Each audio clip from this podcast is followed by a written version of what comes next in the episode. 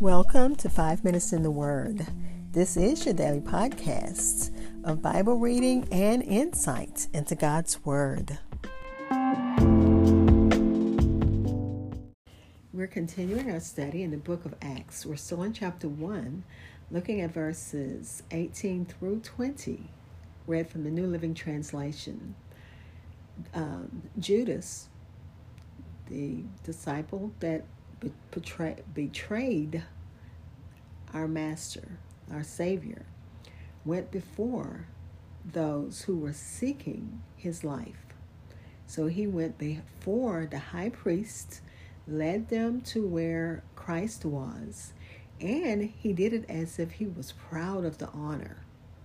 Peter in this section is uh, suggesting to those that's there, the 120 that's in attendance. He's um, making the, the, the point that um, this wasn't a surprise to God, that Judas fulfilled prophecy found in the book of Psalms by written by David. But let's listen to verses 18 through 20, which begins with a parenthetical. It reads Judas had bought a field with the money he received for his treachery. Falling head first there, his body split open, spilling out all his intestines.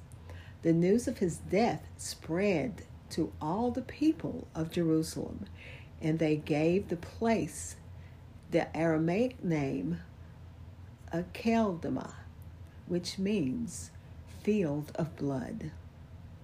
Peter continued, This was written in the book of Psalms, where it says, Let his home become desolate, with no one living in it. It also says, Let someone else take his position.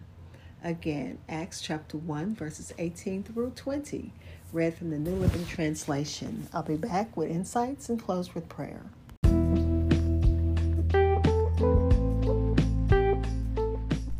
Hi, this is Hope Scott. I'm your host of Five Minutes in the Word. Thank you for taking time to uh, learn God's Word with me as we learn together. Like, follow, share at Minute Words or hashtag Minutes Word on Facebook and Twitter.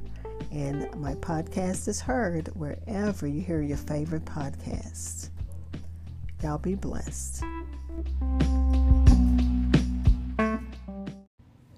That again was Acts chapter 1, verses 18 through 20, read from the New Living Translation.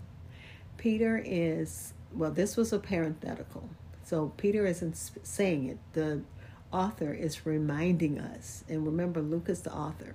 So he's reminding us what happened. He's saying that Peter fell headlong, he burst open in the middle, and all his entrails gushed out. And remember, Luke was a physician. So Luke's historical note calls attention to how Judas died. Matthew says that in verse uh, chapter 27 verse 5 that Judas hanged himself. But apparently he failed it failed in the attempt. Fell and was killed by impact of falling from the tree in the field of blood. It was a field of blood, not only because Judas spilled his blood there, but also because the field was purchased with blood money given to the betrayer, who was Judas, to the betrayer of Jesus. And then Matthew Henry kind of uh, gives us a little extra. He said, Judas purchased the field with the 30 pieces of silver which were the reward for his iniquity. We were told, again in Matthew 27 and 5, that he went away in despair and was suffocated. So the word signifies there, and no more. Here it is added, as later uh, historians add to what uh, was said before, that being strangled or choked with grief and horror, he fell headlong fell on his face, and partly with the swelling of his own breast, and partly with the violence of his fall, he burst asunder in the midst, so that all his bowels tumbled out. He, the suffocation of him, which Matthew relates, would make him swell till he burst. Where Peter relates, he burst asunder with a great noise, which was heard by the neighbors, and so as it follows, it came to be known that his bowels gushed out. Luke writes like a physician, understanding all the entrails in the middle and lower ventricle. So I know that was a little gruesome, but that was Matthew Henry's account. And then Peter is ex- explaining that it's written written in Scripture. He's quoting from two separate psalms, showing that God wanted them to choose another disciple to officially replace Judas. And this is a notable reliance on God's word. This wasn't the wisdom of man at work, but a principle revealed in the scripture. And this is the first time in the New Testament where we read that Peter quoted scripture. And part of the scripture says, Let his inhabitants and his habitation be desolate. And then the second part says, Let another take his office. David, the writer of the quote in uh, this quote from the book of Psalms, knew what it was like to be betrayed by another. When uh, David was a fugitive from Saul, a man named Doeg betrayed him, and that's in First Samuel uh, chapter chapters twenty one and twenty two, and many innocent people died as a result. David may have penned these very words in reference to the, his betrayal. And then he said, Let another take his office.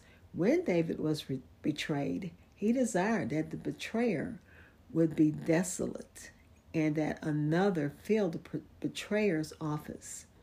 It wasn't hard to understand that the son of David, Jesus, whom David uh, prefigured, would desire the same thing. But of course, these are, these are uh, Peter's words. But he's saying the desire of the Heavenly Father is that, you know, 12 represents the number of tribes. So having just 11 disciples, you're missing one. When Christ um, had 12, so they wanted 12. So it's notable, notable again that they are desiring to do God's will, and that should be our desire. Let's pray.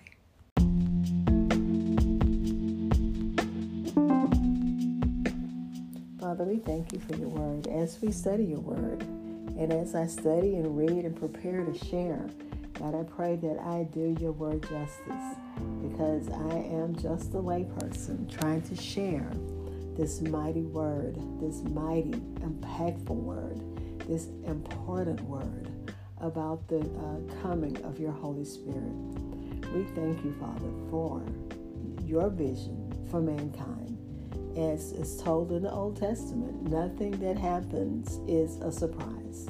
Even in our world today, nothing that happens, what's news to us, is not news to you. So we thank you, Father, that even when we don't understand, you are still in control. God, we're praying for those who need you in a special way, those who are uh, in mourning, those who are uh, have to lay their loved ones to rest, those who need you for other uh, personal things, whatever it may be.